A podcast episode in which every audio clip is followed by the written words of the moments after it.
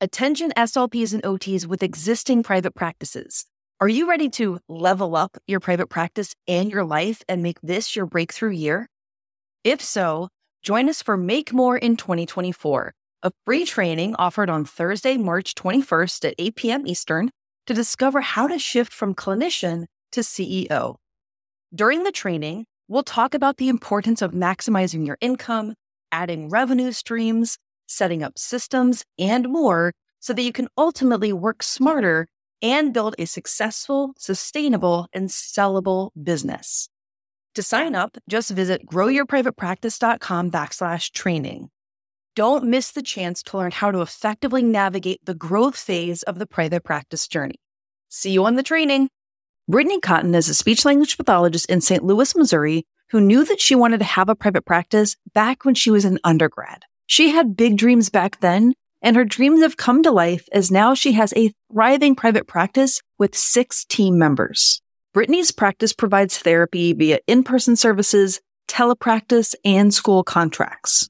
I got to know Brittany as a participant in the Grow Your Private Practice program, and oh my goodness, has she grown.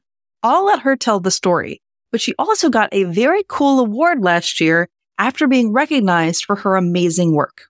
In this episode, she talks about how she started her private practice, including navigating a tricky non-compete clause. She also talks about how she started with school contracts and how they've helped her grow her private practice. She touches on her philosophy of paying her clinicians and also her growth plans for this year.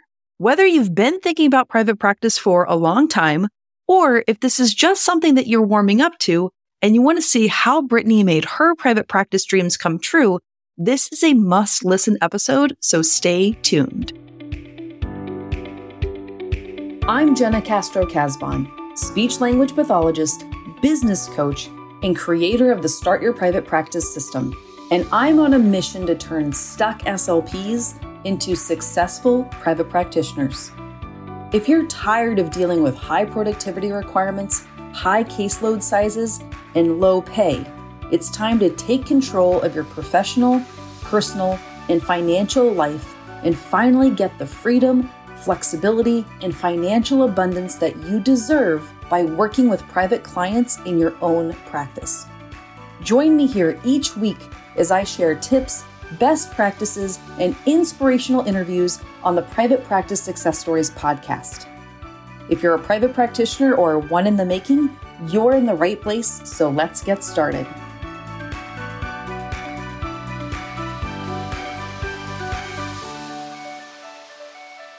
Right. So before we dive in, can you please share your name, your location, and the name of your private practice?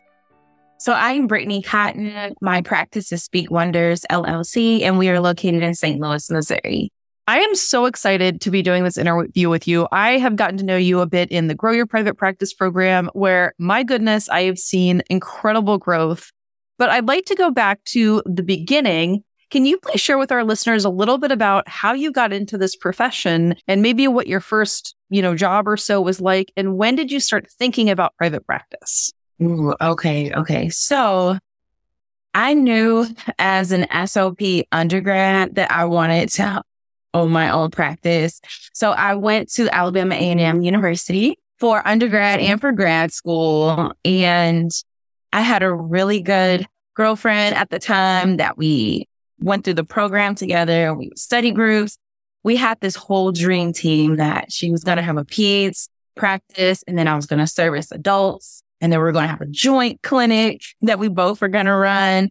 So fast forward to actually graduating and getting my first job um, in the field. I worked at a school where I completed my CF and it was about an hour from the city where I went to university at. And I loved it. I fell in love with the kiddos. I had a preschool, um, three through five year old special ed classroom. So I did a lot of pushing, did some pull out.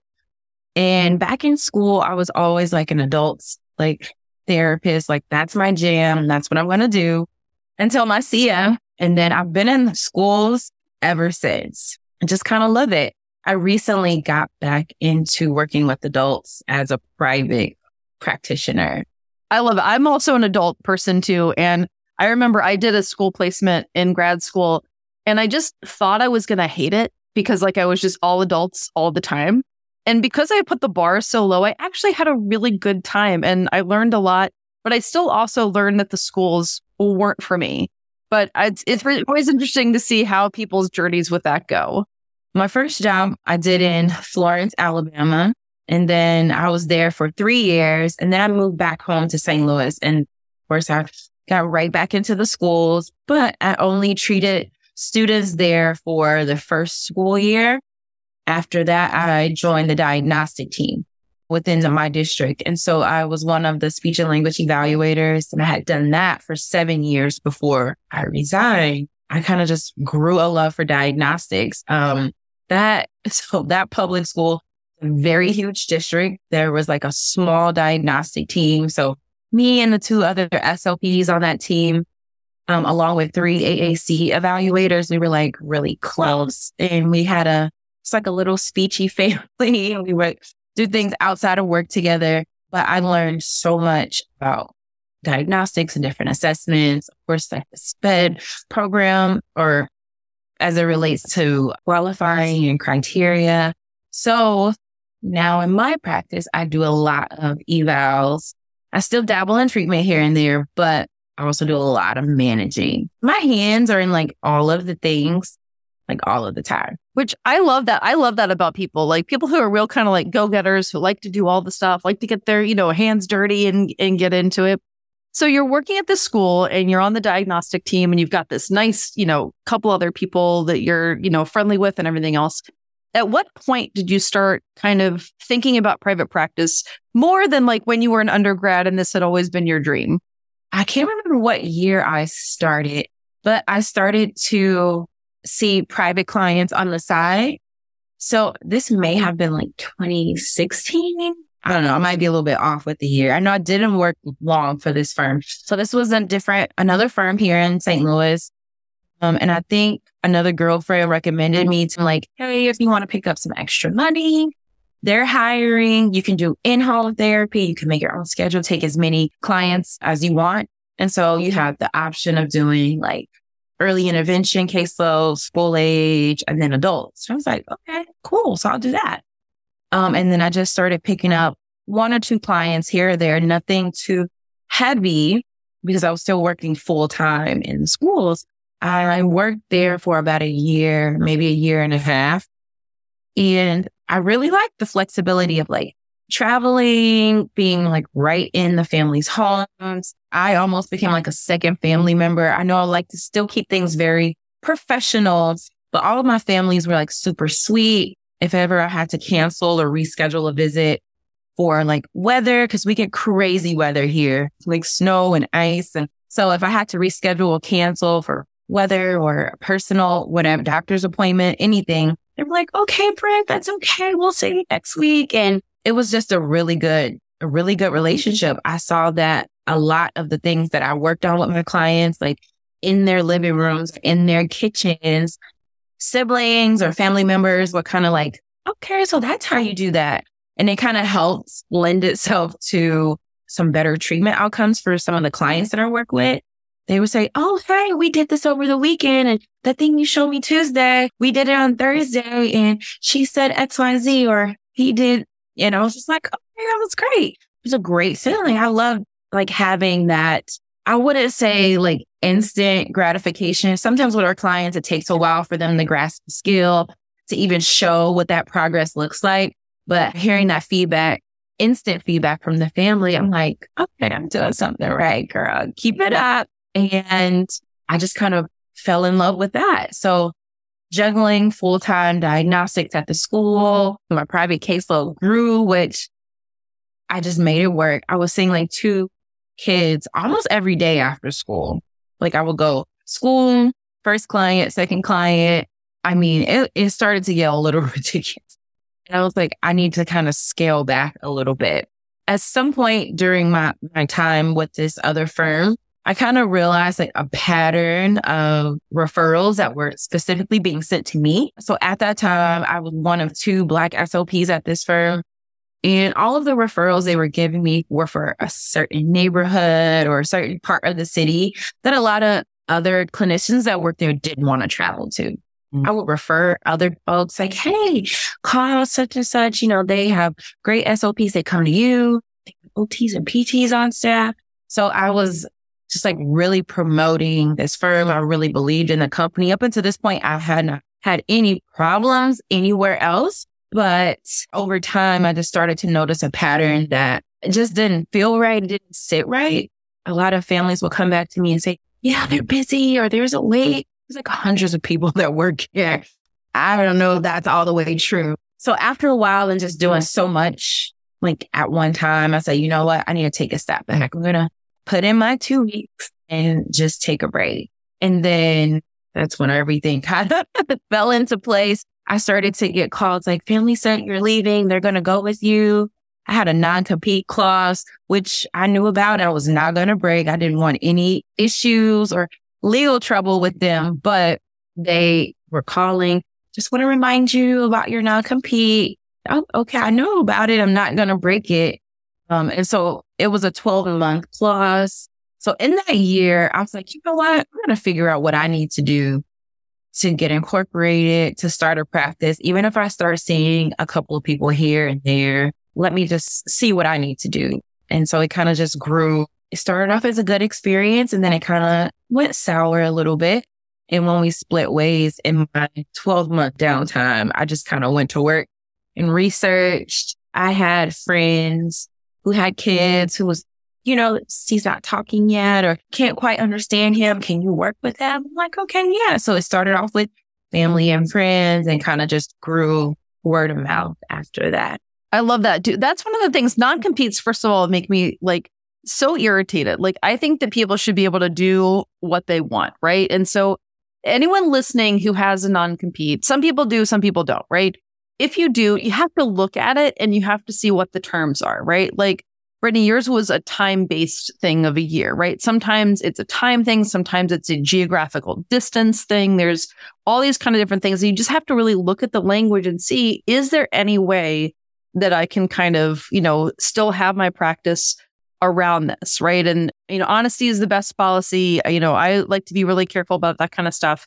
And so, like, if you have any questions, you can definitely talk to a lawyer or whatever. But I think that they're kind of terrible, but unfortunately, they exist and some people have to work their practices around them. Yeah. And so, even during that time, all of the families that I were assigned to, they went without services for a whole year. They weren't transitioned to somebody else's caseload. They just weren't seen at all. It was awful. So a lot of the families did end up contacting me and reaching out after that 12 month period to see if I had availability, if I wanted to come back and, and work with some of those kids still. I don't have non competes in any of my contractor agreements for my SLPs.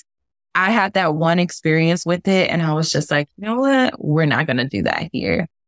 Feel free to work much as you want from whoever else. Yeah. Well, and that's the cool things too, is like when you're the boss, you get to make those kind of rules, right? Like in my company, in the independent clinician, I also don't have anything like that, right? If people want to, you know, sell therapy materials or people want to do whatever else, like people can, in my, you know, I'm one of these people who thinks people should be able to have the freedom to choose to do whatever they want to, right? And so it's cool when you own your own company and you could make those decisions, which are often based on like negative experiences in the past, right? Like if there's something that you experienced as an employee that you didn't like, that didn't sit right with you, it's kind of cool when all of a sudden you're the boss and you can decide, look, I don't want to run my company that way, right? Okay. So you had a year, this weird kind of in between year. Your mm. more clients were not getting services. Now all of a sudden a year's gone by. And what happened next? Right. So throughout that year, I struggled my way mm-hmm. through figuring out what to do. So I was able to form an LLC and figure out what I needed to do to accept. I think I started with Medicaid. That was the first one. And I was like, that application packet is like a whole thing.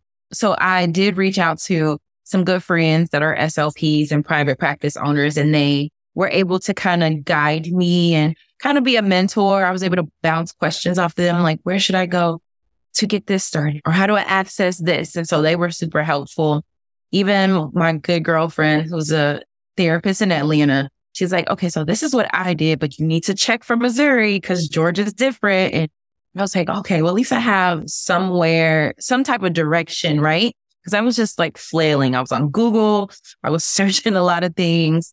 Um, so they really helped me. And then I had one parent, well, actually, so three families from the last firm kind of came back.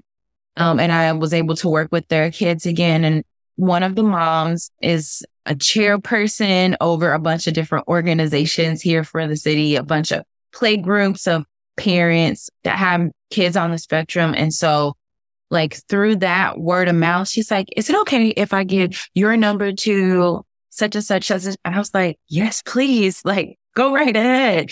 And so kind of like through word of mouth, even before we got everything finalized with insurance, my phone was kind of ringing off the hook. I feel like I had a, a wait list before.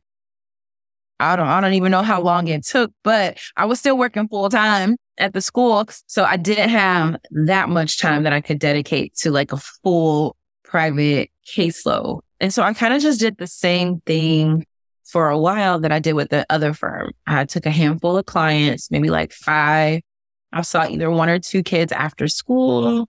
The demand just started to increase. We finally got our insurance. We were taking private pay at the time. I do want to say that. It was great when when the invoices got paid. I realized that that's not feasible for a lot of families to do, especially in the area that I was in.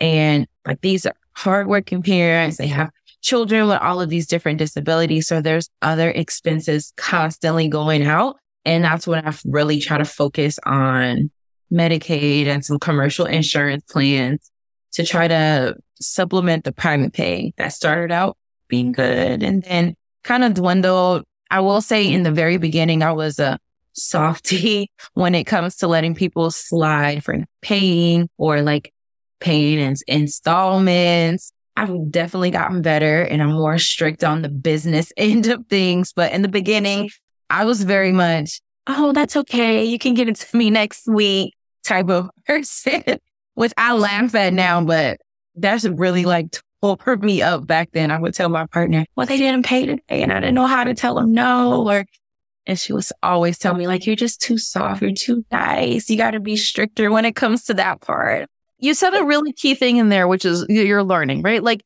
and, and you learned, right? Now, now you're in a, a very different place than you were then. But I think when it comes to, you know, we are are helping people, people at our core, right? And a lot of times that is one of the things that kind of makes people struggle in the beginning is that guilt, right? But the truth mm-hmm. is you can't stay in business and you can't continue to serve people if you're not collecting the money, right? Like businesses need money in order to be able to, you know, stay afloat, right? And so eventually you do learn how to be, you know, you don't have to be like, you know, super hard, but you just have to be like, listen, this is the rule, right? Like this is the agreement. This is when I need the payment or whatever, right? But end rant on that. yeah. So shortly after that, I brought on my first therapist. This may have been mid 2019. So I brought on my first therapist. She also was a school based therapist, somebody that I knew from my district. And I knew that she was um, a good therapist and just super dedicated. I actually was her CF supervisor in the schools so I spent a lot of time in her building. Since I was on the evaluation team, we kind of had like double duties in our district. So if there were new SLPs to the district, our supervisor would ask us to either be a mentor or if they were CF to be a supervisor. And so I supervised her her first year in the district. And so I got a lot of one on ones with her. I was able to observe a lot of her sessions, going over to her buildings. And she was interested in doing private therapy too after her CF. This was after, of course. But and I was like, okay, well, I'll bring her on. And it just started from there. She was the only clinician that I had for maybe two years. So it was just me and her two years. But this whole time, our phone is just ringing, ringing, ringing. I started to feel bad that the list was so long and not getting shorter. Like it's still long now, but not as long as it was in 19. But even when people call, and I called you a month ago. I want to know where we are on the list. Like, I wish we could get to you. Um, but I mean, again, that's another staffing issue. But back then, She was hired in 19. She was on for about two years. And then I started to learn more about how to advertise the jobs better. I definitely kind of increased what I was paying my one clinician, kind of look, took a look at the numbers and rearranged some things. And so I was able to get to hire on more clinicians. And now we have six people on staff, five SLPs and one SLPA. And I'm super proud about that. That's the most we've ever had at one time. We've had like three here and then two and then four. And so now we have six. Which is huge. That's awesome. Like that is pretty tremendous growth in like not that long of a time, right? Brittany, that is like for sure. Pat yourself on the back. That's a big deal. Yeah. A lot of it, uh, the last four definitely came in this past fall with school contracts. Just trying to get enough people to satisfy all of the interests that we had and, and all of the requests to kind of come out into these different buildings. But even with that, those school contractors are also seeing private clients too. So I'm able to pull some families off the list, kind of chop at it a little bit. It is a lot to manage. Like, I feel like everything that I do or every new year, there's something new for me to learn and still like managing everything in house and seeing a handful of clients here and there and then managing all of the other clinicians, it's like, whoa, I'm pretty great multitasker. Like I thought I was good back then when I was working and making sure I clock in to work on time every day. But this definitely has taken the cake on the level of multitasking abilities that I didn't think that I had, but I do. That's right. Well, and you gain that those skills over time too, right? Because you, you know, new things come up that you've never had to deal with before. And I think that's one of the things that we talked about before we started recording is that, you know, being in the Grow Your Private Practice program, getting to see what other like growth level folks are dealing with, like that whole idea of you don't know what you don't know and seeing what's going on with other practices, all of a sudden you're like, oh my gosh, like I never thought about that. Like I need to make sure I'm doing this or, hey, that's a really good idea. I should implement that too. For sure. I learn something every day if I'm not screenshotting or taking notes or adding things to my book, I call it a Rolodex, but it's like a big notebook of things that I can just like flip through. Like, oh, I remember when so and so was talking about this. Let me make sure I have this in place just in case, right? Always trying to be prepared. Yeah, totally. So tell some of our listeners who are, I'm sure, like heard, you know, the buzzword school contracts, right? And they're like, oh, that's something really interesting. I've heard a lot of people talking about that. Can you share a little bit about what your experience has been like, you know, going from someone who worked in a school, right, who then now has your own school contracts? So far, the school contract experience has been a great one. Um, we started out accepting school contracts for short term coverages for maternity leaves and medical leaves. And so I kind of like tiptoed into the contract world, the templates from the Grow program have been super helpful. I've taken another contracts course to prior to yours. And so I had that material also, but it was a little bit different. The other program kind of like prepped you for like bids and like RFPs and our contracts just kind of fell into our lap, so to speak. We got emails from school coordinators. And then it just kind of happened over the phone and then over Zoom, um, just like this. And so they just wanted us to send us the contracts and your services, your rate. We'll get everything squared away and we'll see you on Monday. And that's exactly how quick it happened. And I was like, whoa, let me find somebody that can be there on Monday. But my experience so far has been a great one.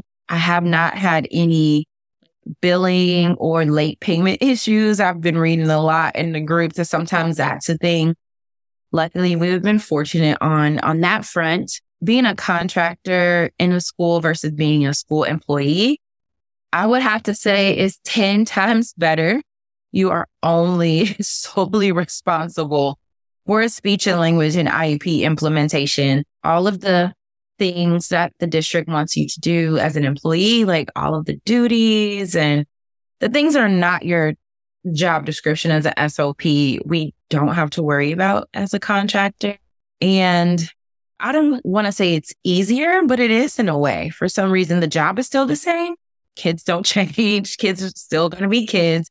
IEPs and deadlines and things like that will still be the same. But for some reason, maybe it's, I, I don't know how to explain it. Maybe it's less paperwork, less expected duties. You don't necessarily have to be in the buildings all day. I definitely recommend it though. I will say the pay is for sure better. My district that I used to work for, I was there for seven years and had not had a raise, had not had any type of step increases. Um, and I know people that were there for years before me were still being paid the same. And I know that is definitely a deterrent. Um, I mean, we love the kids, we love our job, but we also want to be able to live comfortably and, and do all the things that you need to do outside of school. So being a contractor is definitely a, a plus on that front. Yeah, totally. Well, I think that that's like the difference between just kind of taking your financial future into your own hands, right? Like when you work for someone else, you really have to wait for them to give you a raise or give you a bonus, right? And oftentimes it doesn't matter how hard you work, right? We work really hard, right? SLPs and OTs work really hard. And that's not often financially rewarded in our profession, right? In other professions, it is, but unfortunately, not ours. And sometimes it even seems like the harder you work, like you, you almost, they give you more. They're like, let me, oh, she's so good. Let me give, give her more work to do, right? When you go out on your own and you have your own practice or you have your own contracts, like you literally are in charge of your financial future, right? You can say, how much do you want to be reimbursed or what you, what do you want your rate to be for the school contract? Like you get to make that decision versus someone else making that decision. And that is a total game changer. And it kind of gives you like a confidence boost. I know a lot of SLPs talk about imposter syndrome. And I know when I was sending my first contract out, I had to get some like some behind the scenes prep and some confidence from some other folks. I was like, can you can you read this real quick just to make sure it sounds right? Or do you think that I'm I'm asking for too much per hour? Like I needed almost just other folks to say, no, this is good. Where you're asking for is not too much. And once I submitted it, it, it was accepted and everything was signed off on. I was like, well, that wasn't that bad. Look at you. And it just kind of, it was very easy from that point. I do have a really good district that started us out too. I know, at least from like the district that I came from, very different from the one that I'm currently contracting with. Like everybody has been super helpful and accommodating and that helped with the transition of things, especially if you're new to contracting. Yeah, it just made it that much easier and less scary in a sense, or I, I have like a type A personality. So I'm always like trying to plan things and think ahead and like map things out. And sometimes I like, I drive myself crazy with my own thoughts. But after I actually get into these situations and things are, they're not bad at all. It's like, why were you even so worried? I'm learning on that end too, on how to just relax and just take things as they come. Yeah, totally. Because it's something new all the time. And some of these things you can kind of predict, and some of these things you can't predict, right? But that's one of the things that you have to kind of get comfortable with as a business owner is just knowing that it's not always going to go according to plan. But if you're resourceful and you're you're willing to figure it out, like we can do hard things. We can figure things out and everything is figure outable. I need that on a t-shirt. I can do hard things and everything is figure outable. Yeah. I love it's it. Totally true.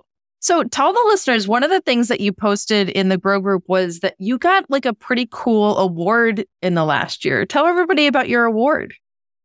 Yeah. So back in November, I won a Boss Elite Award. So that was given from Boss Up Magazine. It is a Black owned magazine that is based out in Maryland. And first of all, I have no idea who nominated me, but whoever you are, thank you, thank you, thank you. I love being recognized for what I do. Sometimes it seems like I'm in my own little bubble, you know, in, in the big scheme of things and people really don't take notice, but the people around me do. So being recognized for that award from a magazine outside of my state, like way outside, I was like, oh, we have to go to this award ceremony. We have to fly to DC. Um, it was amazing. Once we went there, we were able to enjoy like a networking reception with all of the other award finalists. Um, and there were a lot of other women entrepreneurs there. Um, I was the only one in the therapy field, but there were like bankers and Gracie's Corner. I don't know if you ever heard of Gracie's Corner. She's a, a little girl on YouTube, has like over a million followers. She was there, her and her family, and my niece and nephew love it. So we were like starstruck when we saw her. Like, Gracie's getting award. So yeah, she was there, event planners, any industry that you can think of. There were a total of 10 winners. And when everybody came up to give their acceptance speech, they kind of told like their history, like how they started, things that may have like stopped them along the way and like where they are now. It was just super in- inspiring. Um, I made some good connections and I, I was just super glad that someone was able to see like the positive work that we're doing here in my little town. It was great. It was great. A really fun experience. I cried on the way back to our hotel was my award because it was so cute and it lights up all these different colors. Um, so yeah, it was but, great. But congratulations again, right? Like think of all of the the years of hard work that went into getting that award, right? And like to be recognized and to I think that sometimes as SLPs, you know, we, we go to ASHA sometimes and you see like a bunch of people or whatever, but like when you get into like business circles, right? And all of a sudden you're with other like, you know, bosses in different industries, it really does open your eyes to realize like, hey, I can like make waves outside of just my profession. And I am in this room and I deserve to be in this room with all of these other people who are doing amazing things in their community right? But just like you said, like, who would have thought that, you know, from St. Louis going to get this award? Like, that's such a big deal. I'm so excited for you. Thank you. Oh. And there were winners from other areas, but they were all kind of still close to that Maryland, DC area. Everybody was pretty shocked that we flew from St. Louis to DC for the weekend. It was like a super quick turnaround trip, but it was definitely worth it. I'm just honored to have been nominated. And I think one of the cool things about that award too, once I was nominated, they had a like a voting period where you have to get so many votes in order to move on to like the finalist round. And so of course, my team here, Team Speak Wonders, we're like posting everything on social media and sending email and text message blasts to not just family and friends and like our therapy families also, but people online, like supporters of supporters were voting and I would get random text messages say, Hey, I just sent your text message to everybody in my work group chat and everybody at work is voting for you. And it's like, okay, thank you. Thank everybody at your job. That part was kind of crazy that everybody kind of just came together out of nowhere to make sure that we made it to the next round. And that part was pretty cool too. Yeah. I love it. Well, well deserved. And I, I hope too that that gave you, and that was, you know, just a couple months ago, just like fuel for this next year, right? So, what would you say are your goals for the next like six to 12 months in terms of your practice? So, I actually just wrote out some of my goals um, last week. Have them all on my board here in my office. But for sure, I want to secure some more school contracts. Um, like I said, we've been doing short term ones for now. And so for the 23 24 school year, I am trying to land three school year contracts. So pretty sure we'll get those. So we want to get at least three new school contracts for next school year. I have been looking into getting licensed in Illinois. So Illinois is super close to where I am, where I am in St. Louis, depending on like which way you go on the highway. It can be like a 30 or 40 minute drive. So I definitely want to get licensed in that nearby state. So I'll be able to kind of expand and hire SLPs that live on that side of the water and then also see those folks telehealth as well. I am also looking into putting some more energy into like our social presence. We have a YouTube channel and I've been kind of dormant on it for the last year because I've been so focused on all of the things that we had going on this past year for 2022. So I am definitely looking forward to doing some more uploads and just kind of getting that channel up and running more. And lastly, I've been doing research about adding some different disciplines to the practice as well. People ask us all the time, families, moms, hey, do you guys do OT? Do you guys have PT? We would love to just have like a one stop shop. And so that's something that I want to look into for this year as well. So school contracts, getting licensed in Illinois and then trying to bring on some more um, disciplines. So we'll see how all of that goes. I love that. I think all of those are, are good plans and are also really doable. If you live in a part of the country where you're like nearby, like two different states, getting licensed in a second state, and then that just increases the geography that you can serve, right? And I know that we have, you know, lots of people in Grow, either current members or also alumni who have contracts in different states. Like they're literally having contracts in different states and are staffed with contractors and, you know, who are licensed in different states. And like that is a way to exponentially grow where you serve. Like if you think about it, private practice used to be really local, right? Like you had a brick and mortar and you only served people in your town. But like since COVID, especially, now people are thinking, you know, much more like maybe not global per se, but at least like neighboring states, like thinking nationally about their presence and like, and how they can do it. And it's much easier to do than people realize. Oh, yeah. When we had to pivot to telehealth therapy during the state lockdown or shutdown back in 2020, we were able to, so not all of our clients were able to get therapy online. We did try though, but for some of our it just wasn't a good service delivery model. But we did actually gain clients in the pandemic too, which was pretty cool. We were able to service families outside of our city. So like Kansas City, Missouri, Columbia, like these are two and three hour cities from St. Louis that we were able to connect with via telehealth. And so losing some clients that we that we typically saw in person and then gaining others that lived like three hours outside of the city was um an eye opener for me for sure. And I was like, oh, we can do a lot of things with this. And now telehealth is just one of our service delivery models. We still have families that will call and that's their preferred method. Like they don't want to do in home or like a community meet at location. They strictly want online. And so, yeah. Yeah, you're like, I'm happy to provide that. Let me, you know, I've got my six people now. So let me just see who is who it's going to be. I love that. I love that. Well, before we wrap up, do you have any last pieces of advice for people who are kind of thinking about private practice, but aren't sure whether or not they should do it or not? So, yes, you should do it. You should definitely do it. There's so much freedom that comes from private practice. You're able to be in charge of your financial future as well, which is a huge, huge plus.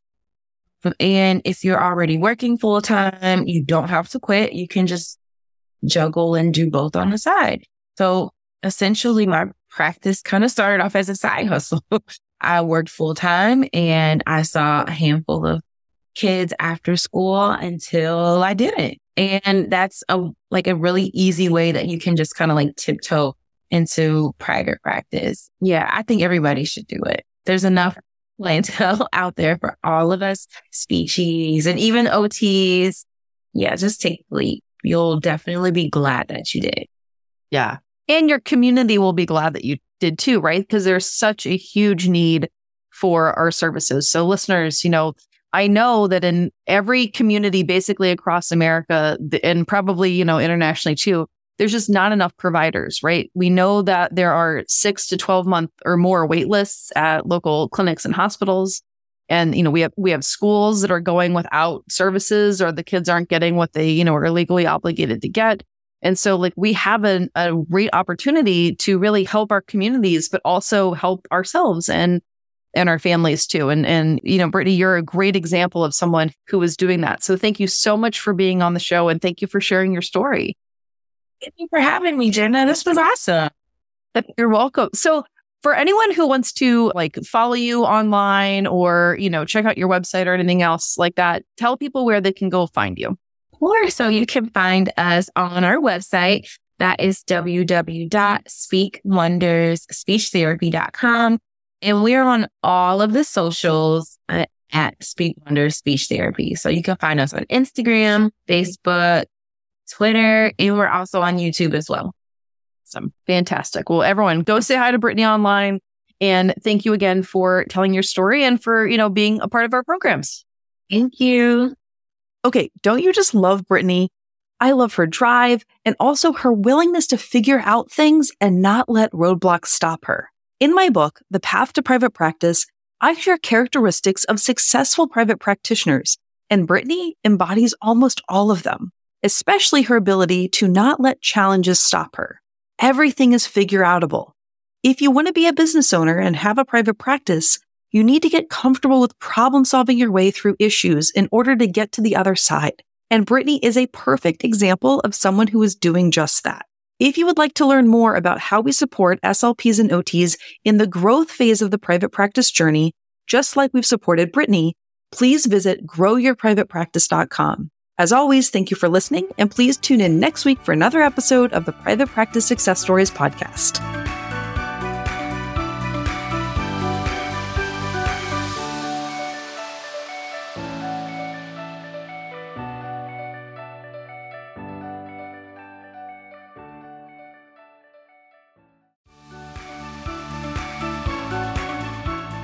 Well, this episode might be over, but we don't have to say goodbye.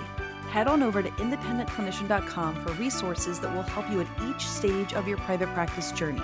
If you're on Instagram, let's connect. Follow me and send me a DM. I'm at Independent Clinician. And if you're on Facebook, make sure that you join the SLP and OT Private Practice Beginners Facebook group. All right, off to help more regular SLPs and OTs become successful private practitioners. Let me know if I can help you too.